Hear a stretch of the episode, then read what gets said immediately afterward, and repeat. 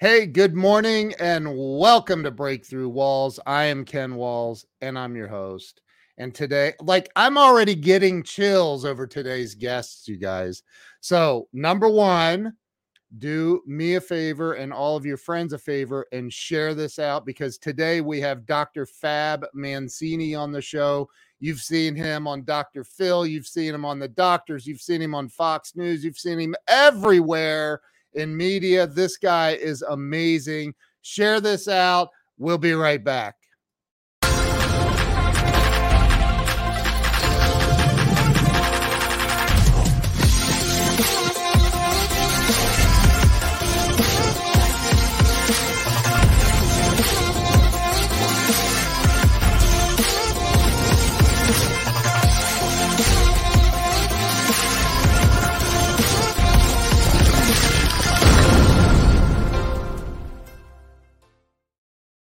Let's do this. Let's bring Dr. Fab on.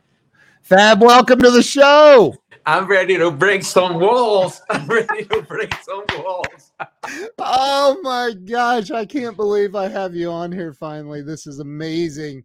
So, um, uh, for those that don't know, I just met you a month and a half ago, I think, at Craig yeah. Duswalt's event, which was absolutely amazing. You were amazing, and I'm like, I got to get that guy on my show. So, Fab, welcome. I'm so excited to have you here.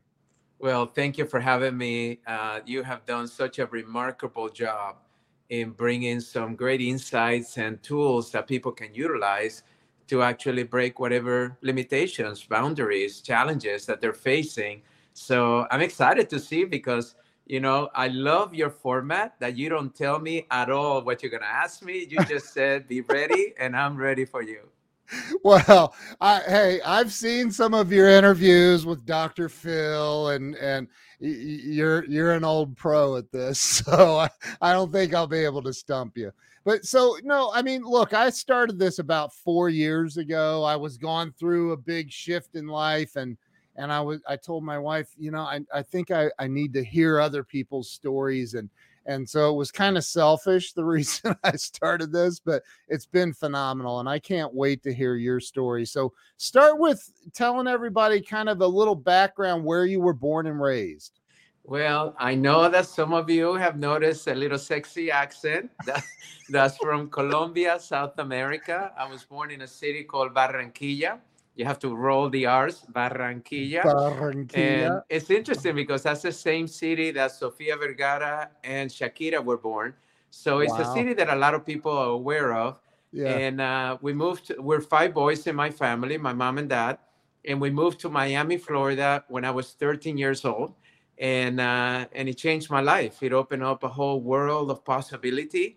And uh, even though it had a lot of hardships in the beginning, it made me realize that for you to really appreciate uh, what you gain, uh, sometimes you have to struggle a little bit. And coming to the United States, I was set back two years, Ken, in my elementary school because I didn't speak a word of English, and there was no English as a second language school.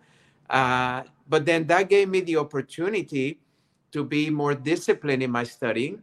That gave me the opportunity to actually become a great student. And I graduated from high school with a year and a half of college and top of my class. So those are the things that sometimes, you know, when you're facing adversity and the wall that is facing you right now, yeah. you break through it by learning to understand that every wall you have in front of you is actually a gift in disguise to help you discover the better version of yourself and you know and we're going to get into that but it, it's sometimes i think at least for me in the past it's it it you may have that understanding or knowledge but it's sometimes for me it's been difficult to to to maintain and and go okay I, I gotta I gotta remember that this is a gift. it doesn't feel like a gift, but it's a gift right so so when you when you moved to miami i can't even imagine moving to a country where you don't even speak the the language and and the and, culture very different culture you know uh, Yeah, yeah. So so through high school, did you play sports? Did you did you so this is what I've learned. There's a couple of things that I discovered early on in my life that uh, sports, especially in school, is one way to connect with people. And because I was an avid soccer player uh, in Colombia, that that's all we play. You know, we're born and we only play soccer. There's nothing else uh, I started playing soccer and actually was very good at it and became captain of the team. And all of a sudden, that gave me a platform in my elementary school. And then I went to high school, and then I was introduced to football, American football. And I realized, oh my gosh, you know, let me see, I'm very fast. Let me try to running back. And I got hit one day in practice, and I said, no, that's not for me.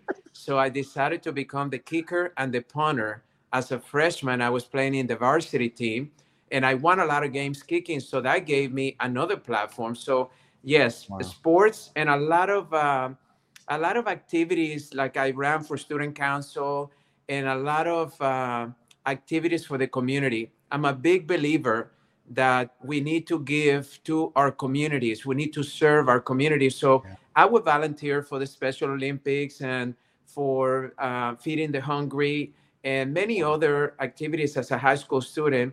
And you know what I didn't realize is that all of that really prepared me to get accepted at a really good pre med school where I wanted to study uh, medicine. And, uh, and they looked at my background, and, and I remember my counselor saying to me, We are accepting yours. They only took 27 students in this program that I got accepted in the whole nation. But wow. if you made it through, you got accepted at any medical school that you wanted to go to. And then I remember the lady that accepted me. She was a PhD. Her name was Sister Clodovia Lockett. And she said to me, What was the most impressive about reading your background is the fact that not only were you a good student, you also balanced. You played sports, you did community service, you were involved uh, in activities of the school. And that's wow. what we look for. We look for well rounded individuals. And that's something that a lot of young kids today tend to forget that they think it's all about themselves and it's all about the clicks and it's all about you know maybe only studying but you got to have a little bit more than that to actually really be successful. Did, did, now did you and this might be a bit of a rhetorical question for me but did you come from did your family have money? Did you did were they were you well off or or no? You know, I I did come from two families that uh, had money. Okay. And then, uh, but that money caused my father to be disappointed. He had to work for his father. He wasn't happy, so he mm. became an mm. alcoholic, and mm. that was very difficult for us because. Yeah. As a young child, it doesn't matter how beautiful your house is and your environment and your cars. Uh, if you don't have access to your dad, if you don't have that balance, uh, none of that meant really anything. So we moved to Miami so my dad could get sober, and it worked. And he did wow. a six month treatment, and he never drank for the remaining of his life. Um, and then the other thing that my dad taught us was that the key to success, like his father was very successful, my mom's father was very successful. They said it's because they chose something they were passionate about. So he mm. encouraged all of us five boys not to select a career for how much money can I make on a yearly basis. Select a career that you have something burning in your stomach, burning in your gut that says, I have to do this. And for me, that was health and well being and prevention. And that's the reason I became a doctor of chiropractic and then later on an acupuncturist in energy medicine and nutrition. And in that space, I've been over 30 years contributing at high levels. But it was because that burning desire has still not left me. Yeah. And we're talking about over 35 years. I wake up every day feeling that desire that I want to serve the health of humanity like never before, especially during this pandemic. So uh, yeah. the money was there, but also my parents made us realize uh, because there was a lot of fighting in the family for money, especially when my grandparents died. Uh, they made us realize that the unity of the family is more important than any money that you have so that we needed to stay together and still my brothers are still my best friends in my life uh, and the second lesson is that the money that you require to live is not much. Now, the money that you utilize for the benefit of others, that's the reason that why having money should matter. So I tell a lot of people, you may not think that maybe making over a hundred thousand dollars is necessary. That's fine. But why not make a million dollars for the sake of contributing to those causes that you believe in, contributing to be able to support those around you that could benefit from you. And that's where the joy of philanthropy comes up. And what I notice is that when you do that, your self esteem grows so much that you can't help but attract more abundance in your life. Amen. I love that. That's so true. So, so what about? I, I've heard people say, um, you know, to make more money, you don't have to love what you do. Uh, uh, and I, I mean, I agree. There are things you can do to make money that you you hate doing, but long term, it doesn't seem sustainable. That is, you know, it's so funny that you mentioned that. I, I've been very privileged to have interviewed a lot of millionaires and billionaires, and I asked them questions like that. Yeah. And I asked them questions like, "What has money made meant for you, for your family, etc." Yeah. And what I've learned is that you can make money hating your job. There's people out there making money every day hating their job. They just get up and do it and they're miserable. You know, when I interviewed a lot of the surgeons that I was going to become a neurosurgeon, they did not like their job. They were just waiting to uh, retire and be able to just play golf. And I didn't want that. I wanted a profession that I still wanted to love and passionately do until I die. That was my my goal eh, starting out. So I think that loving and having passion, those two things for you that are very unique. The first yeah. one is that it makes you find energy within yourself, motivation within yourself that allows you to succeed more than if you don't have that. Because having success is not easy, it's actually difficult. If not, everybody will be successful. But when you love what you're doing, it doesn't matter how long of a night you've had to work. It doesn't matter how late you stay up. It doesn't matter what difficult challenges you face every day. You realize it's just another opportunity to get up and do it again, get up and do it again until it gets easier. And mm. some people, it never gets easier, but that's the fun of it. You realize that it's not what's happening that defines you, it's how you respond to it. So that's wow. the first one. And the second one that I find you talked about the word sustainability. Yeah. I find that a lot of people destroy their own success when they are not passionate about their work because then they go into what we call addictions, overeating, uh, over drinking, maybe over sex, you know, all of those things because they're looking for something to fill a void. And what I found is that no matter what my personal life was going on, my career, my professional life has always been extremely fulfilling.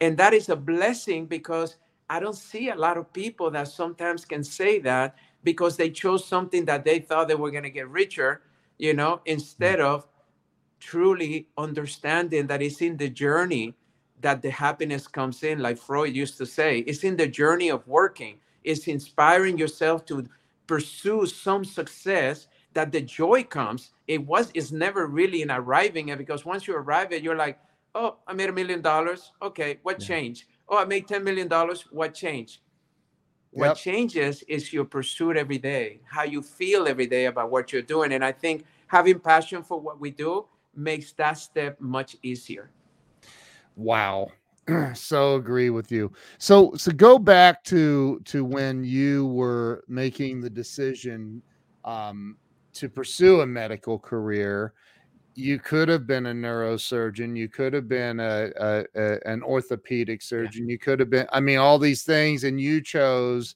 um, chiropractic, which oftentimes people have a bad view of for whatever reason, right? So, um, talk a little bit about what made you decide that chiropractic is the way and not all of this other mainstream uh, medical stuff, I guess. You know, it's interesting you asked me that. So before I graduated from pre med, I was involved in a car accident and I ended up in a hospital that I had actually done a rotation in. the waiting list, I mean, the waiting time for the emergency room was over four hours. So I called one of the orthopedic doctors that I learned that I met while I mm-hmm. was working there. And I said, Can you come down and help me speed up the process? And he said, Yeah, I'll be right down. He came down and he took a look at me and he said, You know, Fab, I can give you muscle relaxers, I can give you painkillers, but you should really go see my chiropractor. Now, I never heard the word chiropractic, so I didn't know what it was. I thought it was a specialty of medicine. Uh, he called that from the hospital. The doctor, I never forget, his name was Dr. Stephen Benthel. He accepted me that afternoon and said, like, I make room for you this afternoon if you can make it. And I said, yeah, please. I'm in a lot of pain. So I'm sitting in that office and I realized that the people in that office were actually there for different reasons. There were some people there for back pain, neck pain, headaches. Other people there because they couldn't get pregnant and they had infertility.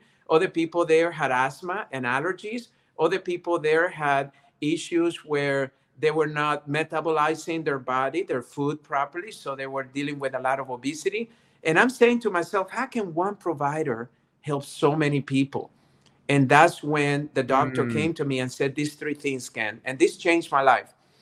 He said, in chiropractic, we focus on three things. Number one, reminding you every day that the body has already been created to be a healing mechanism, a healing organism.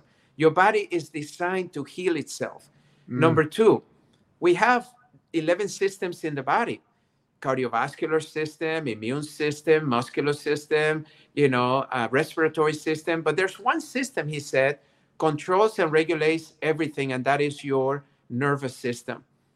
And I said, Oh my God, I love the nervous system. That's why I want to be a neurosurgeon. He says, Well, the nervous system is the one that controls your heart, your kidneys, your muscles. So when we work with your nervous system by giving you gentle adjustments, you're going to see that the rest of the body has a greater ability to heal. And then lastly, he said, what we do in chiropractic is that we focus not on managing your symptoms. That's traditional healthcare.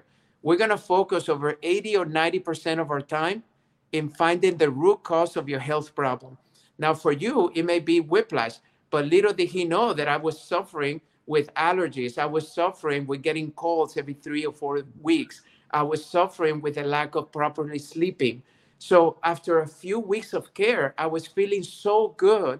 I decided to interview over 62 chiropractors. Wow. And that's when I fell in love with the profession. That's when I fell in love with the mentality, the mindset of it, of inspiring people to take control, take charge of their health, because health is a choice, instead of putting that responsibility on pills and potentially unnecessary surgeries, which is what unfortunately most people deal with every day. Full body chills, full body chills. That it, you, wow. It feels like cryotherapy, right? It's like we're standing there feeling that chill, feeling good. That is it's going to help us. I'm telling you, I, I, this, so, and I agree with everything that you're saying. Um, and uh, sidebar that I I had a back injury I I at L4 L5 and went to um a I went to a surgeon. What kind of surgeon? I forget. Um, Orthopedic surgeon, yes, probably. Yes, and and he said, and I was 21, and he said, "I'm not, I'm not gonna, I can't, I'm not operating on you. You need to go see a chiropractor." And I said, What? And I went and saw a chiropractor, and man, it changed my life. So I totally, totally agree with everything you just said. So, so when I mean, I, am gonna fast forward because I know you have um you're on Fox News after this. I, I mean, I can't believe that they would interject into our interview, but I'm kidding. I can um, cancel. I can call him up and say, "Hey, I got Ken Walls right here. I cannot do anything else right now." Said, no, no, I can't allow that. So, so you, you, um, you, ended up. Uh, so you went to chiropractic school, and what what college did you go to? Parker University here in Dallas, Texas. Okay, so you went to Parker. Um, you came out and um, your first day out of chiropractic school, Dr. Phil called you and said, I want you to be on my show. Is that how it happened? no, actually, uh, I was that was a little bit later. Initially, uh, I went to Belgium, Europe, uh, to practice for a year, and they paid me a lot of money. Uh, it was the biggest practice in in Europe at the time, and the owner was a doctor chiropractic, a lady uh, from Iowa, and she wanted to bring her family, her husband from Belgium, and her five children to Iowa to get to know her family here in the United States and for the kids to learn English. So they paid for me to stay there, and then my permit, my work permit, ran out, and I had to come back. Mm. And when I came back, I came, I came to my mentor, Dr. Parker, and imagine this, Ken. I was getting paid at that time, 1990, $10,000 cash every month, working six hour days, three days a week. okay.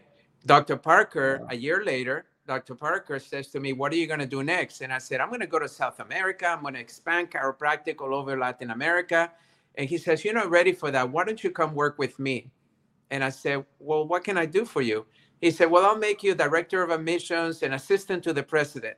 And I'm like, Okay. And what does it pay?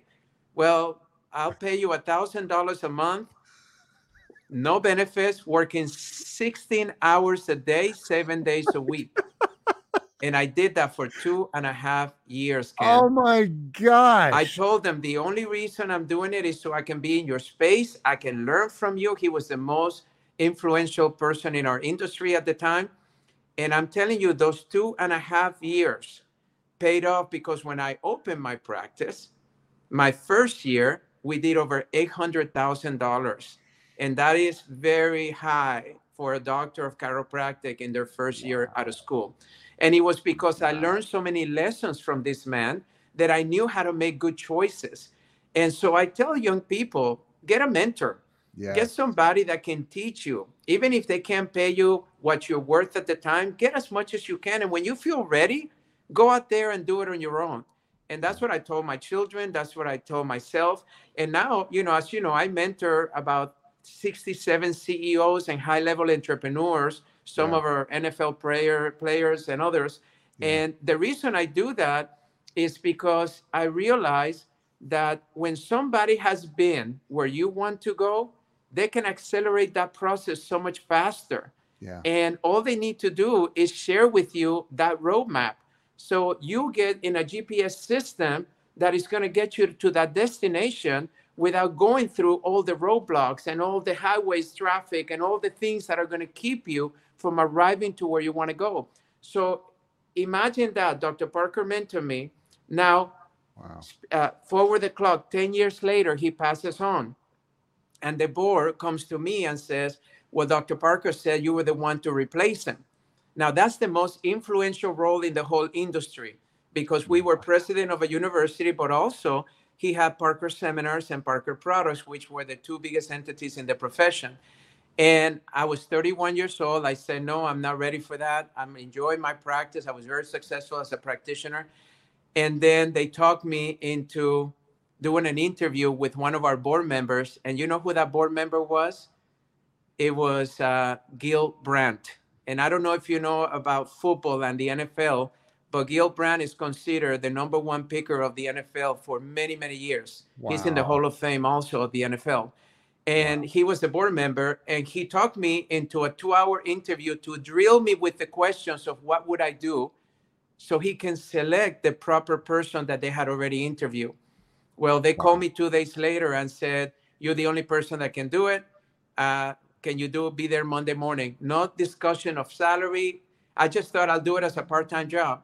Well, six months later, I realized I had not been in my practice one time because the school took everything I had to lift it up again, to make it profitable, to bring the energy to the students that they were missing when Dr. Parker passed away. Wow. And then I sold my practice and I went full force into that role for 13 and a half years and we broke records in education and we went from one degree to now we're 35 degrees in healthcare. And uh, it, it's just wow. such a beautiful story because it made me realize that i wasn't looking for becoming a president of a university. I went from healthcare to education a whole different industry. Sure. But when god gives you an opportunity understand that you were meant to deliver on it I don't believe opportunities come to people when they're not ready. You always are the ones that talk yourself out of the opportunities in your life. I can show you example after example of that. So I've learned very early on that when an opportunity comes, don't fight it. Just accept it. When Dr. Phil called me then, after I retired from Parker, I wrote a book and he's like, You've been my doctor for many years. Why don't you come to my show and let me tell the world what you've done for me? I could have said no. Oh, Dr. Phil, you're the number one show in the United States daytime. You have 18 million viewers. I don't feel ready. Yeah. I didn't. I said, Well, Dr. Phil, if you feel that I'm ready, I'll be there in Beverly Hills. So he put me up in Beverly Hills and I wow. did the show. And he was so kind to me. He says, Don't mention your book. Let me do that. I'll promote your book. I'm just going to ask you some questions. And then during the, the show, the taping, he actually brought in a patient. And then he said, Well, Dr. Fab and I are going to help you solve your problem. Oh. And even to this day, that patient recognizes the power of what I said in that show and and the and, and the how his life was completely transformed by wow. the lessons that I was teaching from what I wrote in that book called The Power of Self-Healing and became an international best-selling book all over the world. And I'm still lecturing of it 10 years later. That is so incredible. And you've been on Dr. Phil several times yeah. now. Like um and, and then it was the doctors and then the Fox doc- News yeah. and then CNN and then it's interesting because I have this sexy accent and I speak perfect Spanish. All the Spanish media made me their healthy living expert. So I'm the Spanish wow. doctor for Telemundo, Univision, Televisa, and CNN Español, all the major networks. Oh, and I can be in those shows as many times as I want to. And now I'm actually doing a pilot for Telemundo and, and, and Universal uh, because uh, I came up with the idea of doing a TV show that is a lifestyle show in English and in Spanish. It's never been done by one host ever in the history. But because Universal owns NBC and they own Telemundo now, I when I go here in Dallas and I go to the, their studios, if I make a left, I'm doing NBC News. If I make a right, I'm doing Telemundo News. So I said wow. to myself, why not create a show that is culturally right with one host that can uh, manage both languages and make it a lifestyle show. So we're doing the pilot next month here at the Jeff Crilly Studios. We have beautiful studios here in Dallas. Wow. And um, and we're gonna send it to them, and we're gonna film four in English and four in Spanish, and we're also gonna have a live audience.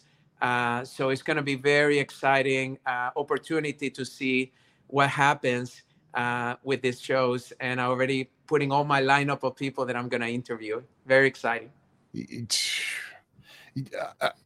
I, I, it's rare that I'm left speechless, but like you, you're just a like you're just nothing stops you. Not like you're just like I, and I love that about you. You and I've had several different conversations now, and on Zoom and and um Eh, I, I will say this eh, i look at you as a mentor now and and i i like you know how to go deep and and I, I don't know how else to say that you know how to to dig into somebody's unconscious mind and pull out the stops and and and i love that about you i really do you've got my wife and I thinking on a whole different level, man. like it's incredible. And, you know, Ken, and, uh, the reason that I feel that I've been affected because some of the people that that come to me, they're you know making 20, 40 million dollars a year. I have a billionaire right now and multiple millionaires. And. I think it's because I've been there. They can relate to me uh, I when I speak, I'm very authentic. Like you know, when you and I have our conversations, and I'm very vulnerable. I tell you, hey, I've been there. I know what it's like to, uh, you know, have a mistake happen that is very costly. I know what it's like to be betrayed by a business partner. I know what it's like to uh, uh be able to uh, think that if you make a decision or an investment, the return is going to be great. I've been there. Now, a lot of things that I also have mastered is the fact that life is a balance. So, in my brand, I call it the Fab Life because I want everybody to create their fabulous life. I just play with my name, but I want everybody to create a fabulous life because, you know, in life, I realized, especially during the pandemic, that over 70% of the people, according to uh, research, disengage, are disengaged or do dislike their jobs. Over 70%. That means that people go into work with an attitude that they don't even want to be there. So, how productive are you going to be? So, yeah. I, the reason that I, I enjoy the, the mentorship is because it gives me an opportunity to remind somebody what I had to discover the hard way and to hopefully stop their pain by reminding them, hey, you got this. Just put yourself out there. So when you say, you know, uh, you just go forward and you're doing all of this, is because I live with a sense of urgency. I, I told you that I almost died when I was 16, and I live every day like if it's my last day. It's one of the principles, core principles that I teach that when you live in the moment, there is no tomorrow, there is no yesterday. So you stop beating yourself up for what you did yesterday and you stop dreaming about what you want to have tomorrow. You only have today. So what are you going to do? Who are you going to see? What are you going to invest your time with? If you only have one day to spend with your loved one, what are you going to tell her? What are you going to tell him? Are you going to make love to them or are you going to waste another day? Right? Wow. If you're going to, if you have a business, are you going to appreciate those employees that are helping you every day be successful. Or if you're an employee, appreciate your boss, the person that gives you the opportunity to earn a living. Or are you going to be able to show yourself and, and just occupy space for that day? So that principle has taught me not to be afraid, Ken. And that's really the bottom line. Wow. Don't be afraid to make choices. You know, I told you that my dear yep. friend Bob Proctor, and we lost him. You know, Bob and I have been really good friends for 20 something years and we've lectured together many times. And Bob, I asked him one time, Bob, of all the teachings that you have taught, what is the number one thing that you think has kept people from truly succeeding? And I tell you, his answer completely surprised me because I thought he was going to say, you know, they don't believe in themselves, they don't try this, they don't that. What he said is an indecision. He says, In my years of experience, what I realized is that people do not make decisions because they don't want to make mistakes. They don't want to look foolish. They don't want to lose the little money they have in savings. But he says that every decision reinforces your certainty level to understand that you are a decisive individual. You are a decisive individual. That means that when things come your way, you're going to make quick decisions rather than, oh, let's see how this pans out. Oh, yeah. let's see how bad it gets. Oh, let's see. Like when the pandemic was happening, I was telling my clients, oh, it's about two weeks, go take a break. And then when I started calling my influencer friends, my mentors, my people, they were like completely pivoting, like, oh my God, if this is happening, I got to do this, I got to do that. Like for me, you know, one of my companies is public speaking. I do 70 lectures a year. So yeah. from March 1st, everything got canceled for the rest of the year. And I'm saying to myself, wow, that's a big chunk of income. What do I do? So then I call a friend of mine, Dr. John Demartini. He speaks over 322 days a year. He's I've the heard him. one I've speaker heard that. I know in the world. That's days. And he wow. does three to four lectures that day. Wow. He is phenomenal. And he says, Oh no, Fab, I started doing everything on Zoom. I started telling the companies, no, have the seminar, let's do it virtually. Even when nobody was talking like that, he was like pivoting. And then he said to me, do not reduce your fees. You're worth a lot more than that. You're bring value to those people, and they need it more today than ever. In fact, they should be paying you a bonus because right now, this message that you bring is more important to them than ever and he brought that certainty level to me and that's and what i realized is that influential people, successful people are decisive people. They make decisions and they don't worry about the outcome. They make decisions. If the outcome turns out great, you keep going. If it doesn't turn out great, you learn from it, you make another decision. You learn from it, you make another decision. And that was probably one of the greatest lessons that Bob Proctor ever shared with me. That is so powerful. Absolutely so powerful. I what's interesting is I literally thought about uh, it was maybe six months ago. I thought I'm to write a book about making a decision because I I make I just go like it, it, if it's sometimes it's no, I can't do it like that, right? Like sometimes it's no, and that's okay. That's a decision, but make a freaking decision at least. And it drives me crazy. A, a question because you said something about making love to your partner. Are you going to be able to talk about that on Fox News? Only in the evening news. Not in the 12 o'clock news, but the evening news, maybe they'll get a glimpse of that. I'm just playing. I may even show some graphics actually if I'm in the mood. oh my gosh. You so, gotta have fun. You gotta have fun, Ken. I Life totally agree. Short. Every day should be joyful. Every day should be at peace. Uh, yeah. Uh, you know, right now, worry, anxiety, depression has taken over the mental health problems of the world and uh, and I feel for people. And and my message to you is, hey, you're here. Focus on this moment, and focus on what you can be rather than so much what you can do. Even if you can't do what you were doing before the pandemic, focus on what you can be. You can always be better. We all can be better, even if it starts mentally setting the framework for you to recognize that there's more potential for you Look at the people that visualize every day and they create and manifest beautiful things. Look at the people that make commitments, right? They sell a program they haven't even created. Why? Because they realize that, hey, when people start paying, I better push myself to make it happen because yeah. I got to deliver in two weeks. So be, don't be afraid.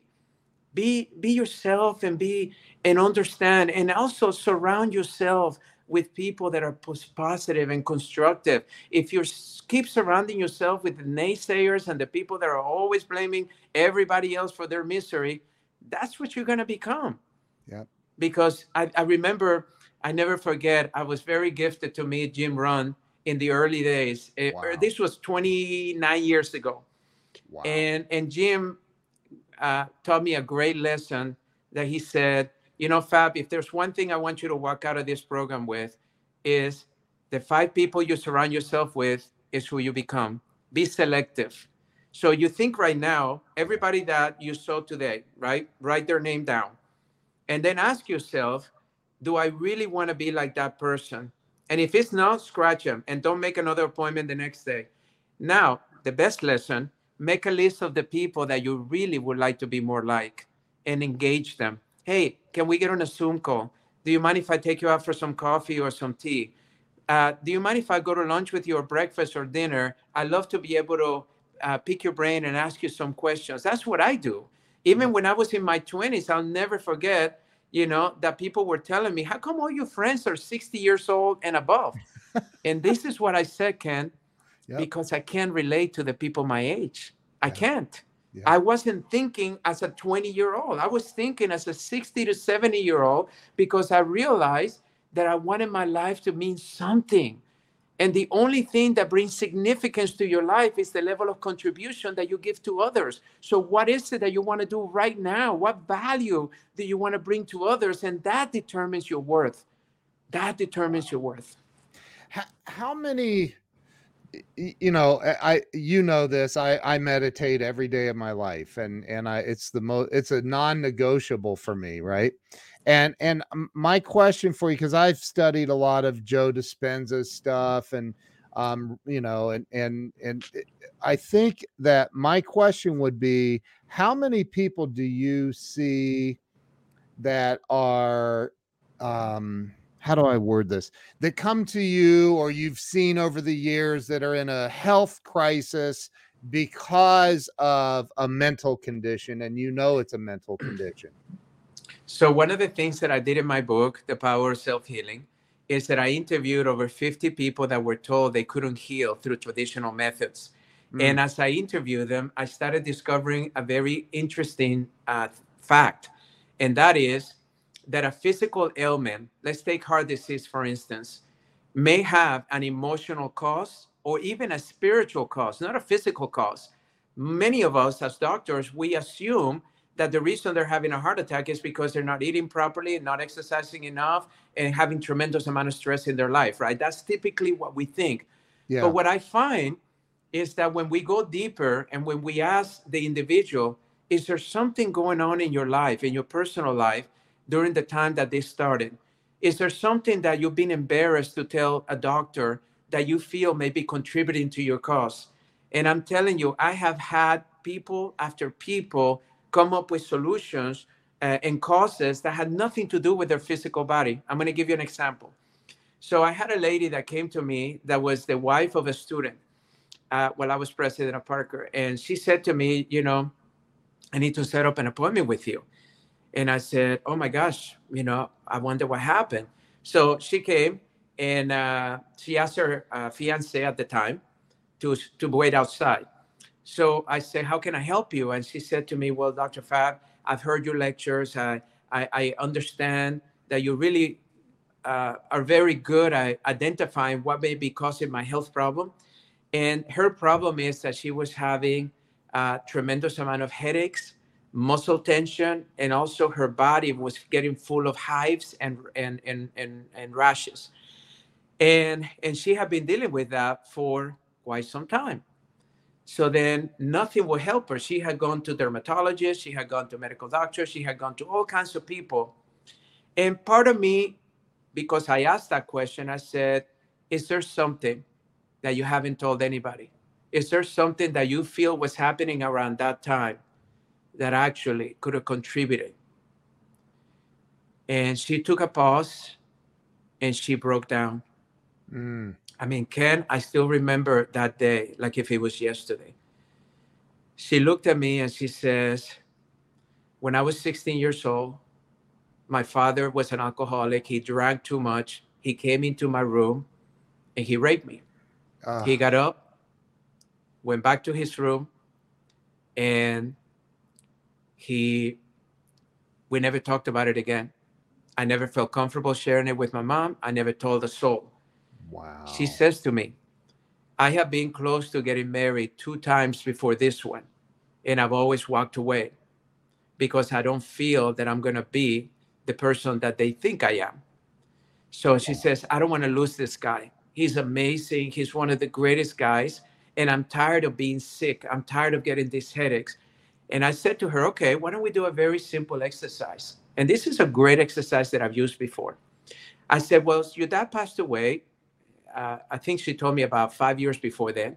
I said, one of the things I've learned is whether the person is alive or not, why don't we close our eyes, take a deep breath, and let's go back to the last time you saw your dad. He said, well, he was in a hospital bed. He was dying. He had cancer. And I said, okay, great. Let's uh, let's go there. And I want you to kind of gently sit next to him. I want you to look into his eyes, and I want him to open his eyes and see you. And what I want you to do is Tell your dad what you want to say. Tell your dad if you really want to forgive him, because forgiveness is the only way to release a past trauma. It's the only way I found is through forgiveness. Wow. So she went through the emotions. She told dad, I don't know why you did this. Dad, uh, I forgive you. I should have come up to you. I should have talked to you about it. I should have talked to mom about it. I'm a wreck because of it.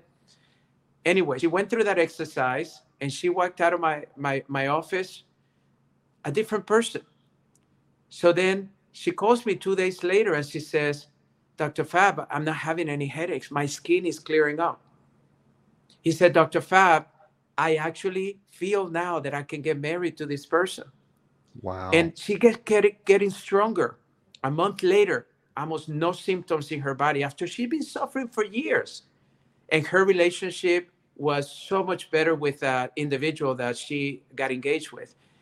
And what I've learned is this there are many of us that are allowing a, a, a, bad traumatic experience, whether it was your father, your mother, your teacher, it was your pastor, your priest, it doesn't matter. You're allowing a traumatic experience that happened long time ago. And yeah, maybe you were a child, and yes, maybe you were not in a position to defend yourself and protect yourself, but you're an adult right now you can make a choice right now to let that past experience go so you can move forward. Because if you don't let it go, it's very difficult for you to move forward. And guess what? What we don't release from our past, we tend to attract into our future. Mm. And that's mm. already been proven by science. So you have to release the past, forgive yourself. Very important to forgive yourself, forgive the circumstances, whatever happened my dad, my mother didn't believe in my goals. They told me I would never amount to anything. They kicked me out of my house when I was 16. You know, I was raped or I was abused or whatever the cases yeah. may be. Yeah. That record player is playing in your mind 90,000 times a day. That's what the new science is telling us. And yeah. you're repeating that record again and again to the point that you can't move forward. So wow. you have to go back, release it, and be able to move forward with action that is opposite to what kept you in the past from doing something. And that is really a beautiful formula. I think I think we need to do a show together. Are we becoming the Ken and Fab show every day? Breakthrough through your walls, uh, dude. I, I, you, this is unbelievable. This, my wife's on here, and she said, "Best interview." Period. That's it. So, Fab, you are absolutely amazing, and I'm being very conscious of time as well. We're good. Um, so, so I always ask a couple of questions. I, I think you already covered this, but I'm going to ask it anyway.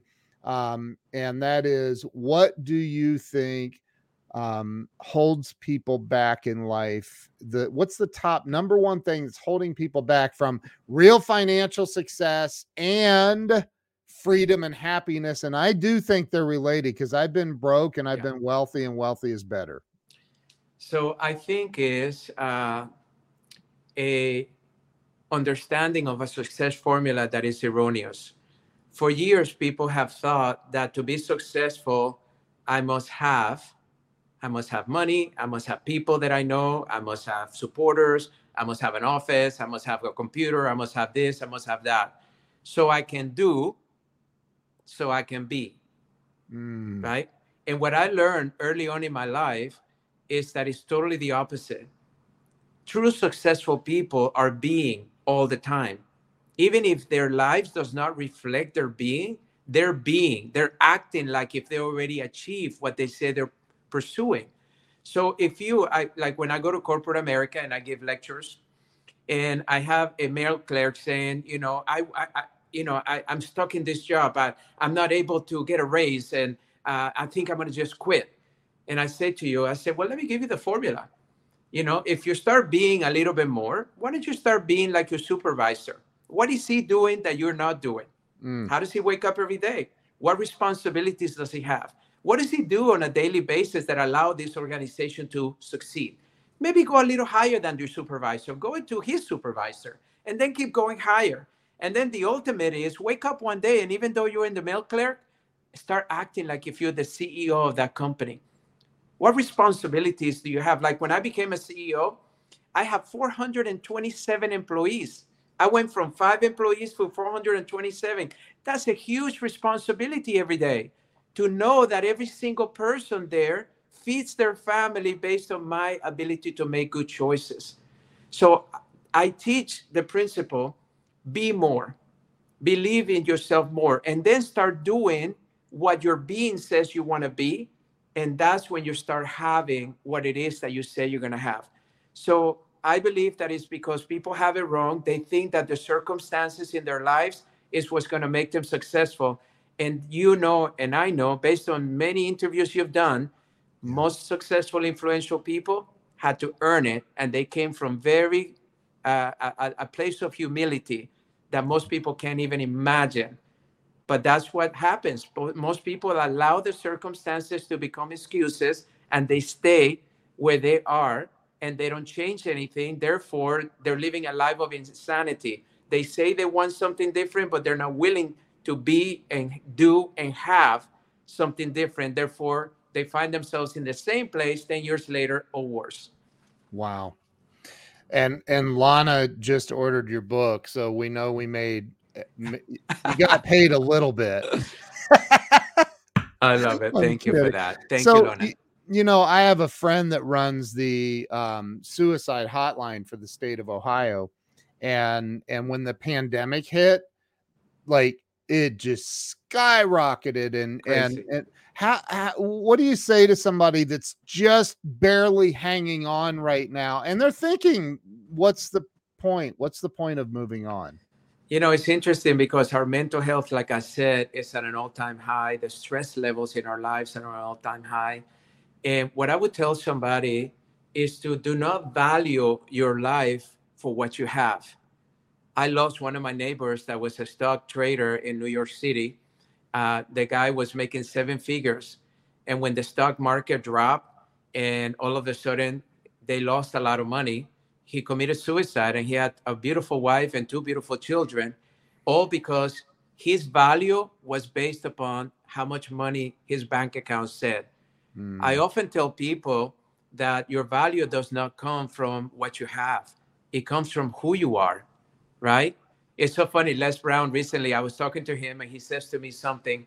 He says, You know, Fab, during this pandemic, I learned something. I was doing all these businesses and trying to make as much money to try to leave a legacy for my children. And he said to me, Ken, this floored me. I finally realized that it's not what I leave behind for my children, but it's what I leave behind in my children.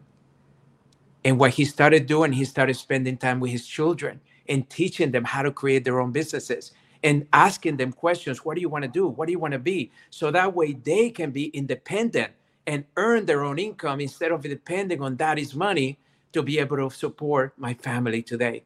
And wow. that was an eye opener for me. And I started wow. investing more in my children than ever because wow. I realized he was right. It's not what we live for them, it's what we live in them. So I would have told my neighbor, hey, man, you got two beautiful children that idolize you, an incredible wife that praises you. Why do you ever think that they value how much money you have? People go in ups and downs people uh, go through bankruptcies all the time. It's okay we'll get through this but at least you're here with us. Don't go anywhere you know? Wow. So powerful. Fab I, i'm i know you gotta gotta go off to that other network so um, the lesser network. Like, come on, let's be honest. The, the, yeah, um, where we you won't be able to talk about love making there. So, um, I love. Hey, what that. do you think I dressed up? You know? no, just kidding. I love it, man. I I I do want to have you back someday. I, I I, I you're an amazing amazing person. Um, how does everybody? I know we have drfabmancini.com. Where do they follow you? Where what, what's the best you place know, to get it's more? It's interesting fab? because all of my domains are Dr. Fab Mancini. So if you go to my website, uh, not only am I going to give you uh, a, uh, a lot of resources for you to be healthy and happy and personal development. I used to charge Ken five hundred dollars for that, and I'm giving it away now. You just go there, enjoy them and you'll see wow. some of my interviews that I do in my TV series and my podcast that are amazing. But you got over a thousand hours of content that can help support you. And then also, one of the things we didn't get to talk about, but it's really, I created six nutritional solutions for the six most common conditions during the pandemic, which is a lack of energy, lack of sleep, the fact that your immune system is struggling, the fact that you've gained weight. The average American has gained 25 pounds the fact that your brain health is suffering because of all the stressors and now we're getting forgetful and dementia and alzheimer's is setting in. All of those resources are available to you at a discount because i want people to feel as healthy as possible. And i spent a year developing this with one of the top formulators in the country for you because i want you to understand that your health is a foundation to your success. And when you invest in your health you can sustain your success, but if you don't, you will sabotage it.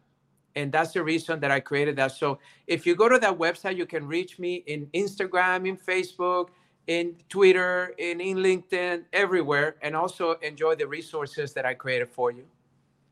Everybody go there. I, I mean, go because, and that's one of the other things that I, I've noticed about you is you're very open and accessible like you just you want to help people and i i i just love that about you man. You're you're you're an amazing human. You know what i learned ken? Uh, because i've been privileged uh, to meet some of the most influential people in the world some of those people are not very accessible and some of them are not even nice. But the ones that i look up to the most is the ones that have taught me a great lesson that my mother and my father have always instilled in me and that is humbleness You know, I'm here as a resource. My value comes as a way of sharing and gifting and and helping others. Uh, so when you understand that in life, regardless of where you are in your journey to success, whether you're just starting your company or whether you've been out there for a while, always remember that it's not about you. I'll never forget, I got this award one year. It was called Hero for Humanity. It was the Dalai Lama and myself. So I called my mom. I said, Mom, you won't believe this. I got nominated. I got this award. And she says, Honey, remember that it's not about you. Remember what we taught you. It's about what you do for others. And she does that every time. I became the youngest president of a college and university in the United States, mom. Wow. You know, honey, remember. Oh, mom, the president of Mexico just honored me with the name of the library and their new library in Mexico City. Mom, they haven't done that ever. It's the first person that is not Mexican or a political figure that has a federal building named after him. Honey, remember that it's not about you. So that is something that honestly I wish we would uh, talk more about with our children, that we would talk more about with our partners, that we would talk more about with our employees, that we're here to serve. Because wow. when you serve, you can't survive. There is no survival whenever you're serving. And that's a big lesson that I've learned early on in my life, and the reason that I continue to be able to do what I do. Wow the biggest name drop of all time, the Dalai Lama. That's so true. Oh my gosh. I love your mother and I've not even met her. I love You'll I meet her. Next time she's in town, we're gonna we're gonna uh, connect with you somehow. I, I I'm so excited. Fab, I know you have to go. Let me end the live stream and I want to say thank you for being here and sharing your heart, your wisdom, your you're an amazing human being. Everybody make sure you go follow Fab on go to Dr. Fab Mancini. I'm sure all of your social media is linked from there. Fab, thank you so much. I really genuinely appreciate you. God bless you. Thank you yeah. so much, Ken. Thank you. Bye bye. See you guys. Stay with me, Fab, if you would. See you guys later.